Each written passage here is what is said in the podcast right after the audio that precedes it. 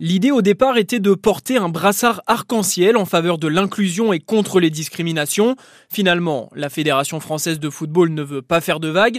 Les joueurs cadres du groupe se sont rangés derrière cette décision alors que d'autres nations maintiennent leur position. La sélection allemande, par exemple, a décollé hier pour le Qatar à bord d'un avion arborant le message La diversité gagne. Certains suggèrent aussi de porter un brassard noir en hommage aux ouvriers morts sur les chantiers des stades. Une piste de réflexion pour les Bleus.